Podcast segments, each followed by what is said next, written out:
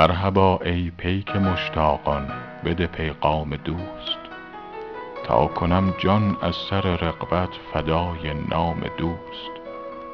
واله و شیداست دایم همچو بلبل در قفس.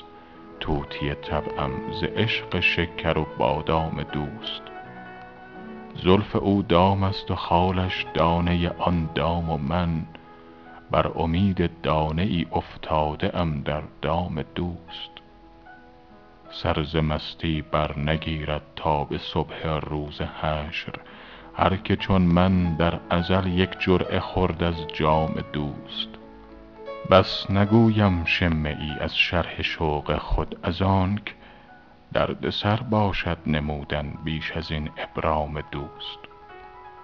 گر دهد دستم کشم در دیده همچو توتیا خاک راهی کان مشرف گردد از اقدام دوست. میل من سوی وصال و قصد او سوی فراق. ترک کام خود گرفتم تا برآید کام دوست.